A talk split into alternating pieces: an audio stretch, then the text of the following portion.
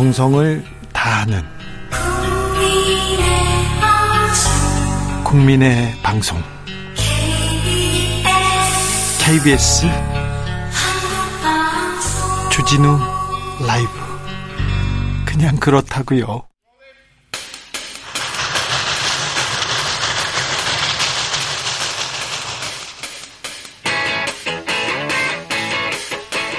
오늘도 열심히 돌아갑니다. 정치발전소 장앤장. 정치평론계 최고수 두 분 모셨습니다. 장성철 공론센터 소장 어서 오세요. 네, 안녕하십니까. 장윤선 정치전문기자 어서 오세요. 네, 안녕하세요. 네, 오늘은 이 얘기부터 할게요. MBC에 대한 압수수색이 있었습니다. 기자의 집과 뭐 상암동 4억 이렇게 압수수색 영장을 발부받아서 막 경찰이 열심히 하던 한데 사실은 뭐 사무실을 압수수색할 수는 없잖아요. 근데 왜 이렇게 경찰이 열심히 하죠? 그러니까요. 그래서 너무 이상해가지고 취재를 쭉 해봤는데 조금 길고도 복잡하긴 한데 또 압축적으로 설명을 좀 드리자면 네. 이 사건의 발단이 됐던 사람이 누구냐면 김민석 강서구 의회 의원이에요. 예. 어, 원래 국민의힘 소속인데 지금은 탈당해서 무소속 예. 상태입니다. 근데 이분이 이제 사회복무 요원을 하면서 그 구의원을 한 거예요. 예. 그래서 민주당으로부터 정치적으로 계속 공격을 받았대요. 네. 그 가운데 이제 악성 댓글을 달던 두 사람이 있었다는 거죠. 그래서 네. 두 사람에 대해서 명예훼손 모욕 허위 사실 유포로 어 고발을 했는데 그 중에 한 사람이 지금 어 MBC 압수수색과 연관돼 있는 서모 씨라는 사람입니다. 네. 그러니까 이 사람이 처음에 이제 시작이에요. 그래서 서모 씨를 경찰이 수사를 하다가 어이 중요한 포인트는 어, 이, 이 한동훈 장관의 그 관련된 개인 정보가 어떻게 나왔느냐인 거잖아요. 그렇죠. 근데 이 서모 씨가 이 김민석 의원에게 찾아가서 자기 좀 명예훼손 이거 취하 좀 해달라 뭐 이렇게 요구를 했다는 거예요. 그래서 셋강역에서 만나가지고 어 취하를 해주기로 했는데 그러면서 서모 씨가 김민석 의원한테 USB를 줬대요. 그 예. 안에 바로 어그 어, 저 한동훈 장관의 개인, 본인, 개인 그렇죠 본인 부인 뭐 애들과 관련된 개인 정보가 담긴 내용이 있었고 이거 갖고 있다가 괜히 큰일 나겠다 싶어가지고 그 자체를 경찰에 고소를 했다는 거예요. 그래요? 예, 그 내용을 그래서 경찰이 수사를 한 겁니다. 이 사건을. 네. 이제 수사를 했는데 이 과정에서 조금 확인이 안 되는 부분이 있는데 서모 씨가 진술을 경찰에 경찰 조사에서 진술을 하면서 당신 이거 어디서 난 거야라고 물었을 거 아닙니까? 네. 그랬을 네. 때 MBC 임모 기자 이름이 나왔을 가능성이 있다. 그런데 그러면 MBC 임모 기자가 정말 이 서모 씨에게 줬냐? 이게 확인이 돼야 되는 거잖아요. 인과 관계가. 네. 근데 그게 확인이 좀 안 되고 있습니다. 아, 그냥 아니에요? 예, MBC에 제가 취재를 해 보니까 압수수색 영장에는 열린 공감 TV 기자에게 전달을 했다. 이렇게 되어 있대요. MBC 기자가 열린 공감 TV 기자에게 줬다라고 되어 있다. 근데 이 MBC 기자는 누군지 모르는 사람이다라는 거예요. 이 땡땡땡 씨가. 모른다고요? 이 서모 씨의 정체가 중요한데 이 서모 씨가 열린 공감 TV 그러니까 지금 더 탐사라는 매체로 바뀌었는데 그 전에 있었던 있었던 열린공감 TV에서 6개월 정도 일한 경력이 있답니다. 그런데 이 임모 기자하고는 일면식이 없는 이런 상황인 거예요. 근데 이것만 가지고 MBC 본사, 국회 사무처, 경찰하고 노동조합이 오늘 1시간 정도 대치하면서 막 압수수색을 했거든요. 그러면서 기자의 휴대전화, 문서 등등을 확보해 갔고 실제로 회사에 들어가서는 기자 책상만 확인하고 실제로 압수품은 없었다는 거거든요. 근데 관련해서 일파만파 정치적으로 커지고 있는데 한동훈 장관이 오늘 무슨 얘기를 했냐면 누군가를 억지로 해코지하기 위해서 주민등록번호와 수십 년간의 주소 내역 등이 유포되고 악용하는 게 드러났는데 그냥 넘어가면 다른 국민들이 이런 일을 당해도 당연한 것이 될 것이다. 민주당은 우선 지금 이 일에 관여한 게 없는지 먼저 점검해야 된다라고 주장을 하고 있습니다. 제가 취재해 보니까 이 서모 씨는 민주당하고 아무 관련이 없어요. 그런데 이제 이 얘기를 하고 있고 수십 년간의 주소 내역이 뭐냐. 이게 바로 주민등록 초본을 얘기하는 것 같습니다. 초본에는 다 나오죠. 그렇죠. 그리고 누군가를 억지로 해코지하기 위한 것이었냐? 그러면 여기서 누군가는 누구냐? 이게 한동훈 장관을 네. 겨냥한 것이냐? 아니면 서모 씨와 이 김민석 의원과의 관계인 것이냐? 이걸 좀 따져볼 필요가 있는데 중요한 포인트는 실제로 김민석 의원 이 뭐라고 얘기를 하냐면 본인도 당황했다는 거예요. 여기서 MBC 기자가 왜 나와? 나는 서모 씨를 고소했는데 본인도 오늘 처음 알았다는 얘기를 하고 있어요. 그러니까 엉뚱한 사건이 MBC로 튀어서 MBC 압수수색을 통해서 정치적으로 크게 어좀 음, 얘기가 좀 되고 있는데 아마도 어 오늘 면직 통보받은 한상혁 방통위원장 관련된 이슈 그리고 정권의 방송 장악과 관련된 문제 이런 것들과 관련된 것은 아니냐라는 의혹이 있습니다. 제가 그냥 알던 상황과 지금 장 기자님이 말씀하신 상황이 좀 많이 다르고 네. 좀 사실관계를 확인해야 될 것 같아가지고 제가 솔직히 뭐라고 판단하기가 좀 어려운 것 같고요. 장 기자님 말씀이 맞다면은 정당한 법 집행인가라는 의혹도 들고 예? 한동훈 법무부 장관 얘기가 맞다면 당연히 보호되어야 할 사생활이 외부로 나간 거잖아요. 그런 문제가 있는 거죠. 개인 정보 유출 이 부분은 엄격하게 처벌 받을 사항입니다. 근데 그거와 네. 지금 지금 사건의 본질은 조금 다른 문제로 그렇습니다. 지금 흘러가네요. 그러니까요. 그러니까 장 기자님 말씀이 맞다면 내, 내일 뭐 또 언론에서 후속 취재 보도를 하겠죠. 네. 그 상황을 보고 좀 판단해야 될 것 같습니다. 네. 아무튼 윤석열 정부 들어가지고요. MBC를 윤석열 정부가 편애하시는 것 같아요. 이렇게 막 이렇게 음. 막 몰아붙이고 그러면요. MBC 시청률 막 올라가고 신뢰도 막 올라갑니다. 아이고 불만이에요. 네, 지금 청취율 1위, TV 시청률 아유, 1위. 왜 그런 소리 하지 마세요. KBS는 그런... 분발해라. 아니 그... 공영방송 KBS는 분발해라. 막 저... 이런 얘기를 하게 되는 건데요. 아유 불만입니다. 그러니까 이거 공교롭게도 이 기자가 바이든 날리면 그... 리포트를 한 기자라는 그 래서 고발당한 기자라면서. 기자라는 거잖아요. 그러니까 여러 가지가 복잡하게 얽혀 있는데 오늘 상황을 종합을 해보면 어쩌면 MBC와 이 사건은 별건일 수 있겠다. 그것이 네. 김민석 강서구 의회 의원의 입으로 확인이 된다. 어 여기서 MBC 기자가 왜 나오죠? 저도 놀랐어요. 오늘 MBC 기자 에게는 저도 처음 들었어요. 이런 얘기를 한단 말이죠. 장 기자님 말씀이 맞다면 법원에서 그렇게 왜 영장을 내줬을까요? 영장을 왜 내줬을까요? 근데 관련된 내용이 한동훈 장관의 가족들의 주민등록 초본이 그 뒷번호 삭제를 네. 원래 하는데 인사청문 자료는 뒷번호 삭제 없이 다 공개가 되잖아요. 근데 그 부분을 내용들. MBC 기자가 혹시 가져다가 누구를 주었습니까? 그렇지 그러니까 않다면 영장, 확인이 돼야 되는 것 같아요. 그렇지 않다면 영장이 나왔을 가능성이 그러니까 영장에는 네. 압수수색 영장에는 이 열린공감 TV 기자에게 전달한 의혹이 적시가 돼 있다는 거죠. 실제로는.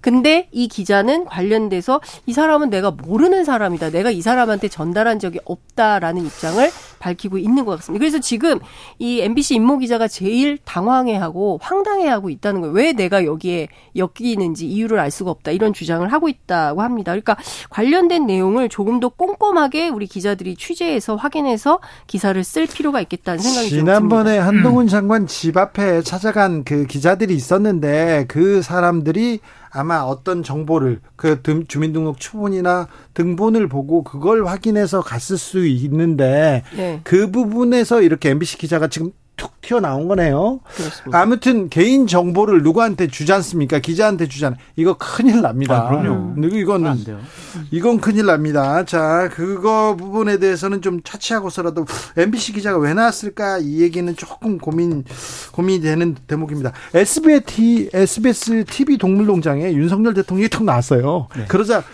또 감론을박이 막 와글와글 이어집니다.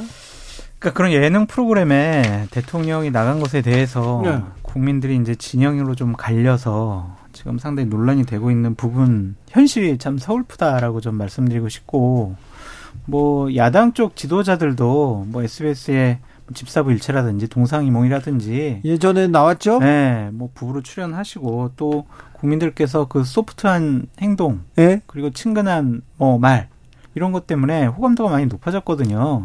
그렇다고 뭐 보수 우파 쪽에 있는 분들이 막 그거 폐지해라 왜 그 사람만 출연시키냐 막 이러지 않았었거든요. 그래서 조금 좀 예능은 예능으로 봐주시면 좋지 않았을까라는 좀 생각이 드는데 저는 대통령 부부의 그 출연에 다른 생각이 있어요. 어떤 생각이요? 뭐냐면 우리나라가 저출산 국가잖아요. 네.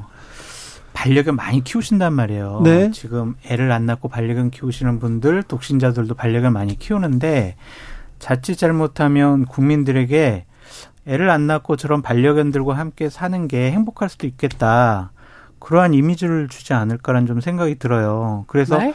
대통령 아니 대통령께서 그 뭐 다른 아픔이 있긴 하지만 조금 좀 아이들과 함께하는 그런 모습을 좀 많이 보여주시면 어떨까 그런 생각이 좀 들더라고요. 대통령실에 올라온 사진 뉴스들 보면 어, 어린이들과 대통령이 네. 직접 촬영한 사진들이 있는데 굉장히 밝아요. 네. 대통령 그 표정이 취임 이후 제일 밝을 것 같다는 제 느낌이 좀 들었거든요. 그러니까 아이들을 좋아하시는 것 같아요. 네. 네. 아이들, 동물, 뭐 이런 되게 좋아하는 것 같은데 저는 그 출연할 수 있죠. 그리고 어쨌든 김건희 여사도 또 윤석열 대통령도 어, 반려견들과 함께 생활하기 때문에 동물권 보호에 대해서 그 누구보다 적극적인 관심을 갖고 있을 거라고 생각하고 그걸 누가 탓하겠습니까? 예? 중요한 것은 그게 아니라 현안이 굉장히 많잖아요. 외교 현안, 경제 현안, 안보 현안, 현안들이 굉장히 많은데 그 현안에 대해서 공무원, 공직자로서 당연히 국민들 앞에 서서 국민들이 묻고 그 답변할 의무가 있거든요. 근데 그것은 논외로 치고 이렇게 홍보 수단으로 어떤 예능 프로그램을 활용하는 듯한 인상을 주는 것은 저는 잘못된 것이 아닌가. 그러니까 뭐 다른 것들도 다 하면서 이것도 하고 그럼 좋다고 생각해요. 6월 1일 날 기자간담회 회견하신다고 하니까. 아니 그러니까 이렇게 띄엄띄엄 할 것이 아니라 지금 도어 스태핑도 안 한 지가 오래됐고 11월 이후에 한 번도 안 했고요. 그리고 100일 기자회견 이후에 한 번도 기자들하고 안 만나고 전부 외신들을 통해서 주로 외신 기자는 많이 만났습니다. 네, 외신 기자 인터뷰를 하면서 우리 기자들은 안 만나고 있는 거 아닙니까? 그러니까 우리 기자들을 만나달라는 어떤 읍소가 아니라 네. 기자는 국민을 대신해서 질문하는 직업인 사람들이잖아요. 그러니까 뭐 기자를 대접해달라, 뭐 기자를 뭐 어떻게, 이게 아니라 기자들을 통해서 국민들이 궁금하고 알고 싶은 것에 대해서 공직자로서 우리 국민들이 뽑은 분 아닙니까? 그러니까 국민들을 대신해서 대통령을 하고 있단 말이에요. 그럼 그 직분에 걸맞는 자기 역할을 좀 해주시라 이런 말씀을 드리는 그러니까 겁니다. 장 기자님 지적이 타당한 부분들이 있어요. 그럼에도 불구하고 그냥 예능 쪽에 출연을 잠깐 하신 걸 갖고 조금 과한 비판을 하는 것도 좀 문제가 있지 않을까 지금 우리 사회가 들어요. 정치를 바라보는 윤석열 대통령을 바라보는 시각이 그렇습니다. 네. 나오면 그냥 쩍 갈라집니다. 물론 이재명 대표에 대한 시각도 그렇죠. 그런데 아. 그러니까 저는 그럴수록 더욱더 음. 국민들이 반대편에 있는 국민들이 궁금해하고 알고 싶어 하는 것들을 더 적극적으로 더 겸손한 자세로 아 그러셨구나 궁금하셨구나 알려드릴게요 말씀드릴게요 해명할게요 해석해 드릴게요. 적극적으로 하면 누가 뭐라고 하겠습니까? 오히려 지지율이 더 올라갈 거예요. 그런데 어떻게 보면 한편의 대통령 한편을 무찌르는 어떤 대상화되는 사람들로 어, 하니까 국민들로부터 비판이 계속 나오는 게 아닌가 싶어요. 6월 초에 있을 기자회견을 통해서 그러한 움직임들이 네. 조금 네. 더 적극적으로 됐으면 좋겠다. 6월 중에 기자회견을 한다고 하는데 여기에서 또 기자들이 또 국민들이 궁금해하는 걸 좀 잘 묻고 허심탄회하게 또 대답하는 그런 아, 기회를 가졌으면 합니다. 많이 궁금해하는 거는 맞습니다. 자. 아, 그런데 이 얘기도 좀 해야 되겠는데 일본 해상 자유대 호위함이 우길기 음. 우길기 개항하고 부산항이 이렇게 들어왔는데 이 부분에 대해서 국민 감정이 좀 상했어요. 이건 좀 기분 나빠요. 그렇게 생각하는 분들이 많습니다. 그렇죠. 받아들이기가 음. 어렵죠. 쉽지 않죠. 네, 그 우길기 닮은 자위함기 뭘 닮아요? 거의 비슷하지. 그거 그 펄럭이면 거의 똑같아요. 위치만 조금 다르죠. 각도랑 네. 위치가 좀 약간요. 조금 달라요. 네, 알겠습니다. 그게 뭐 공국주의, 제국주의 상징 아니겠어요? 예? 그 피해를 당한 당사자 우리 선조들 아니에요. 네. 그러니까 그걸 우리가 당연히 다른 의미로 받아들일 수밖에 없다라고 좀 말씀을 드리고 싶은데 근데 하태경 의원이 이게 인공기를 걸어도 우리 사회가 어느 정도 용이라는 분위기 마찬가지로 우길기하고 화해할 때가 됐다 이렇게 얘기했는데 하태경 의원한테 한마디 하고 싶어요. 네. 당신이나 화해해라. 나는 화해 안 한다. 그렇게 말씀드리고 싶습니다. 아니 그 뭐 아니 근데 저는 좀 이런 생각이 좀 들어요. 그러니까 어 제가 댓글을 보다가 너무 웃겨가지고 국민 통합도 못하면서 세계적인 지도자 지도자 나셨다 뭐 이런 제 댓글이 달렸던데 인공기에 대해서 북한에 대해서 어떤 거부감 비호감도가 있잖아요. 예. 특히 청년층들이 그런 아유, 게 굉장히 네. 심하지 네. 않습니까? 어 그리고 일장 아니 저 그 뭡니까 우길기. 어, 우길기에 대해서도 마찬가지인 거죠. 그러니까 국민들이 해소되지 않는 불편한 감정들이 있는데 아니 뭐 인공기에 대해서도 뭐 이미 다 허락이 됐다라고 하지만 엄연하게 국가보안법 7조에 해당이 돼요. 7년 이하의 징역을 받게 됩니다. 이거 갖고만 있어도. 근데 이런 문제들에 대해서 전혀 간과한 채, 아이, 뭐, 이게 괜찮은 거 아니에요 라는 식으로 말하는 것에 대해서는 국민들이 동의하기가 굉장히 어렵고, 어, 왜 이런 발언을 해서 오히려 논란을 만들고 빈축을 사는지 저는 좀 그건 이해가 안 되더라고요.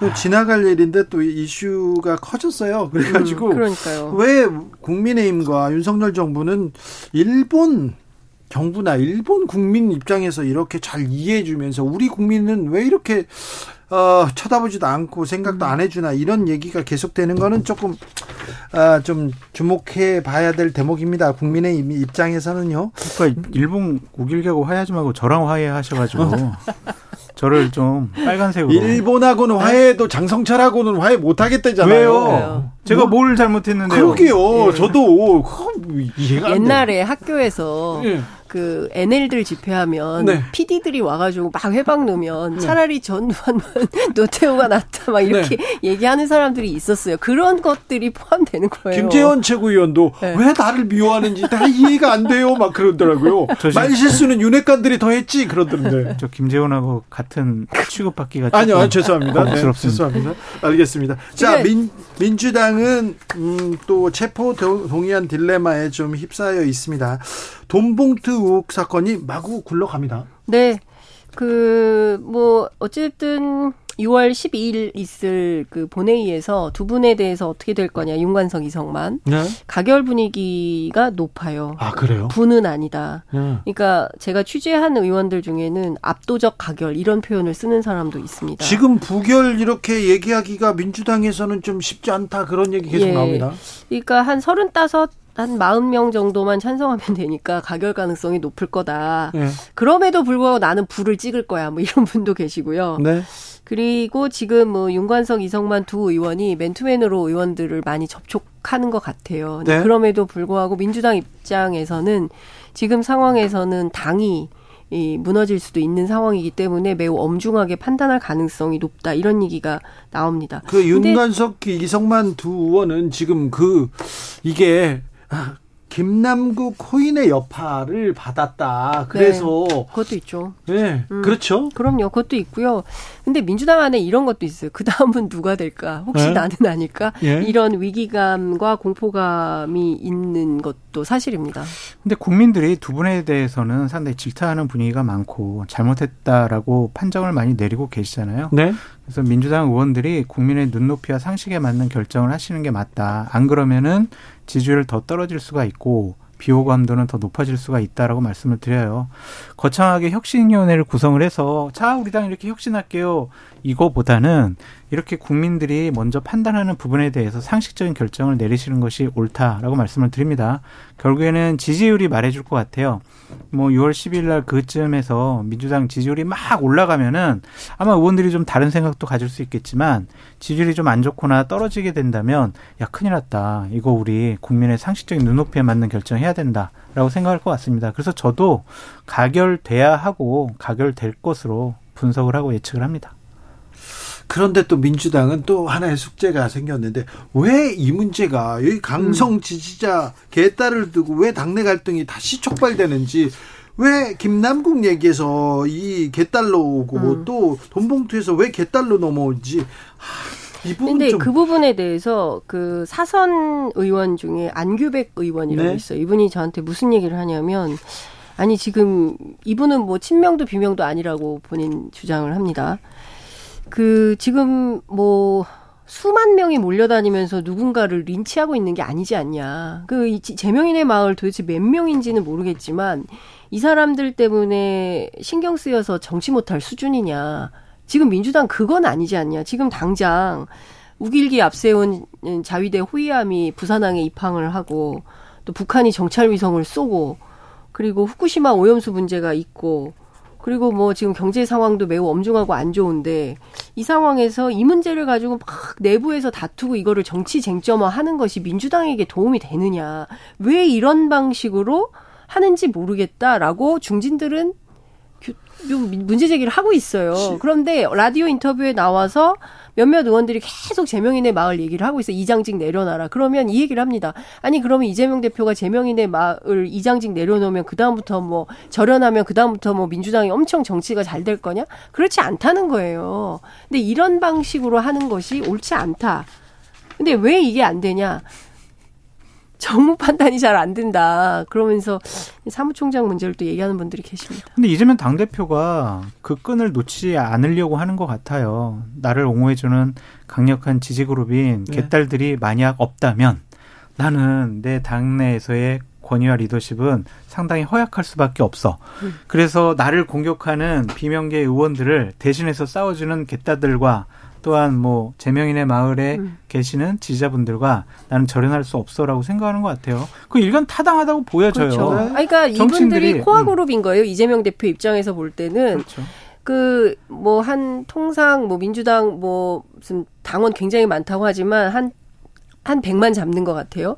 그러면 이분들이 흔들리면 내년 총선에서 민주당 굉장히 어려울 수 있다고 판단을 해요. 그래서 그런 것 때문에 이러지도 저러지도 못하는 측면은 있는 거죠. 그래서 뭐 문제가 되는 이슈마다 뭐 제명 처리도 하고 뭐 무슨 당 내부에서 징계도 하면서 가야 되는 것이지 이분들 집단 전체를 빼놓고 뭘 한다 이런 생각은 민주당 지도부가 안 하고 있는 것 같습니다. 그러니까 지지자분들에게 좀 말씀드리고 싶은 건 뭐냐면 내가 좋아하는 정치인 지도자 막 응원하시고 네. 그 사람들 어려움에 처음에는 옹호하세요. 네. 그런데 네. 그 내가 좋아하는 사람에게 다른 얘기 한다고 그래서 네. 돌격 앞으로 처단하자. 욕하면 안 돼요. 안 돼요. 그러니까 저도 욕, 그게 문제인 것 같아요. 욕하면 그러면 네. 지지하는 분 욕 욕 먹이는 겁니다. 아, 그럼요. 네.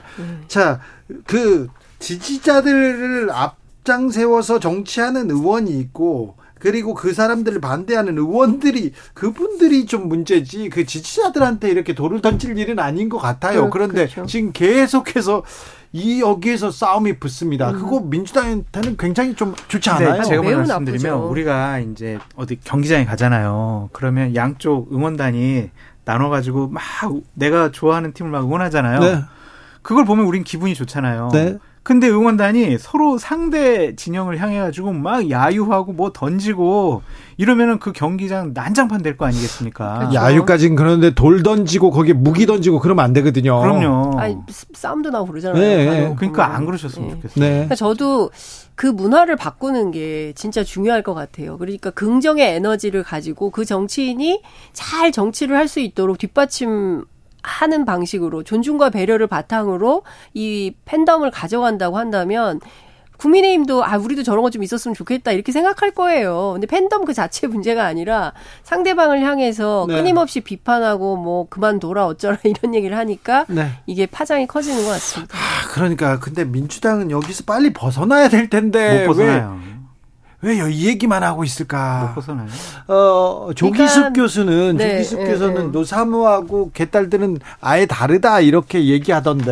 음, 뭐 다를 수 있죠. 저는 이제 노사모 시절은 사실 노사모는 어찌 보면 시민운동적 차원이 정치운동, 정치개혁운동 차원의 어떤 운동가들도 많이 결합이 돼 있었었어요. 그렇죠. 동지적 결합이라고 생각하는 네. 노사모 그렇죠. 회원들 예, 많았죠. 예, 예. 그리고 뭐 노장과 본인들과의 관계를 수평적으로 음. 생각을 하기도 하고 물론 개딸들도 그렇겠죠. 개혁의 딸들도 개혁의 이름으로 들어와 있는 것이기 때문에 어, 저는 좀 그 문화도 좀 진보적으로 어, 했으면 좋겠어요. 그러니까 이게 계속 끊임없이 막 이걸 가지고 분탕질하고 이게 또 정쟁거리가 되고 이걸 가지고 당내에서도 싸우고 국민의힘으로부터도 공격받고 결과적으로 이재명 대표에게 마이너스가 되는 정치거든요. 그러니까 정치는 플러스가 돼야지 마이너스가 되는 방식으로 하면 오히려 이재명 대표를 힘들게 하고 아프게 하는 거다. 그, 그 부분 좀 주목하셔야 될 거예요. 그러니까 이재명 당대표도 조금 좀 오해 살 만한 행동은 안 하시는 게 좋다라고 말씀을 드려요. 오해 사다니요?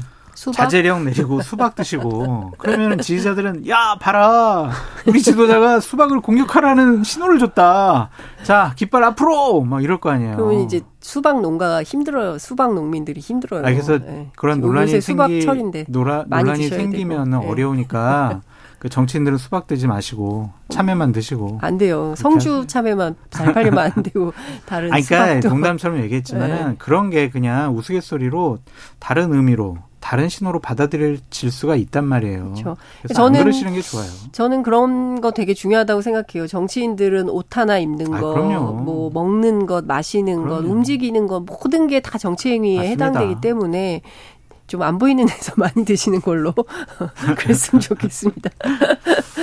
자, 이 동의를 논란, 안 하시네요. 이 논란은 벗어나야 되는데 민주당에서 민주당은 뭐 악재가 계속되고 있습니다. 그리고 또 어, 검찰 수사도 이어질 거고요. 또 코인 수사는 좀 시간이 걸려서 그렇지만 절대 끝나지 않을, 않을 거고요. 근데 어. 이재명 당대표가 제대로 된 리더십을 발휘하고 있느냐 이 부분은 분명히 문제를 짚고 넘어가야 한다라고 말씀을 드려요. 뭐 돈봉투 사건이라든지 김남국 의원 사건과 관련해서 그냥 본인들이 자진 탈당하기 전까지는 당 최고 지도자, 당 대표로서 어떤 결정을 내리지 못했어요. 그냥 쳐다만 보고 어 자진 탈당했구나 이런 상황이었거든요. 혁신이 뭐 설치 문제도 그렇습니다. 지금 계속 누가 하네 만에 권한이 뭐네 만에 위원은 누가 하네 만에 계속 이 논란 가지고 지금 며칠째 이러고 있잖아요. 그러면 과연 제대로 된 결정을 할 수 있는 지도력을 갖고 있는 분이냐 그런 의심까지 받을 수밖에 없어요. 근데 지금 뭐 여야 공이 그런 것 같아요. 민주당도 그렇고 물타기? 국민의힘도 그렇고 비슷한 처지인 것 같은데 네. 뭐 윤석열 대통령 관심이 없다면서요. 김기현 지도부에. 김기현 지금 어디 갔어요? 이재명 당대표 리더십에 아니, 근데, 대해서 얘기하고 아니, 그러니까 있는데 이재명 지금 당대표의 리더십에 대해서는 계속 얘기를 하고 있는데 어, 잘 안 끝나요. 그러니까 저는 양당 공이 뭐 TV 토론 한다면서요. 당 대표 안 한대요? 안 도로 또 파토 났어요? 네. 아, 한다 그랬는데 방금 전까지. 그래요. 안 할 것 같아요. 네. 서로 이제 핑퐁 게임인데 예. 이제 민주당에서는 뭐 이거 하면은 우리가 정치적인 현안 문제에 대해서는 불리한 게 많은데 이거 정책만 하자. 음. 이렇게 국민의힘이 받지 못할 안을 던진 거예요. 국민의힘으로서는 당연히 안 받죠. 정책도 하고 음. 돈목도 사건, 김남국 고인 사건 이런 거 다 해야지. 이런 입장인 것 같은데 제가 확인한 바로는 김기현 대표가 네. 되게 반기고 좋아하고 네. 자신의 대선 행보의 일환으로 네. 이번 TV 토론을 생각하고 있다는 얘기까지 지도부 관계자가 전해주던데 아, 민주당 입장에서도 되게 좋아해요. 이재명 대표가 마다할 사람이 아니잖아요. 그리고 TV 토론은 이재명 대표가 굉장히 그 좋아하는데 어쨌든 지켜보시죠. 핵심 네, 핵심 관계자가 안 할 것 같으면 안 하는 것일 수도 있어요. 근데 내부에서는 이거 왜 하냐 김기현 대표 왜 하냐 어? 이상한 수를 뒀다라고 비판적으로 그 주변에서는 얘기가 나오긴 합니다. 제가 하지 말아야 된다. 제가 예. 참모들이 반대하고 있어요. 김기현 대표는 원하는데 네. 참모들이 반대하고 있는 걸로 알고 있어요. 네. 득점 포인트가 별로 없어요. 예. 이거 해봐야 이재명 대표만 좋다. 그래요? 그리고 어떠한 용산과 동떨어진 아니면 예. 용산을 이끌어갈 그런 이슈 아니면은 그러한 리더십이 있다고 보여지기가 음. 김기현은 그러니까 그 어디 갔냐? 많이... 지금 네. 출범 몇 달 됐는데 어디 사라졌어요? 아니, 그래도 안정적으로 지금 당을 관리하고 있잖아요. 재밌는 거는 이번 TV 토론 김기현 대표가 항상 용산에 도장 받고 나오니까 이번에도 용산에 도장 받고 나오는 거 아니냐라고 기자들이 물었더니 네. 전혀 아니다. 창성적 용산과 무관하다. 감사합니다 두 분. 감사합니다. 네, 고맙습니다.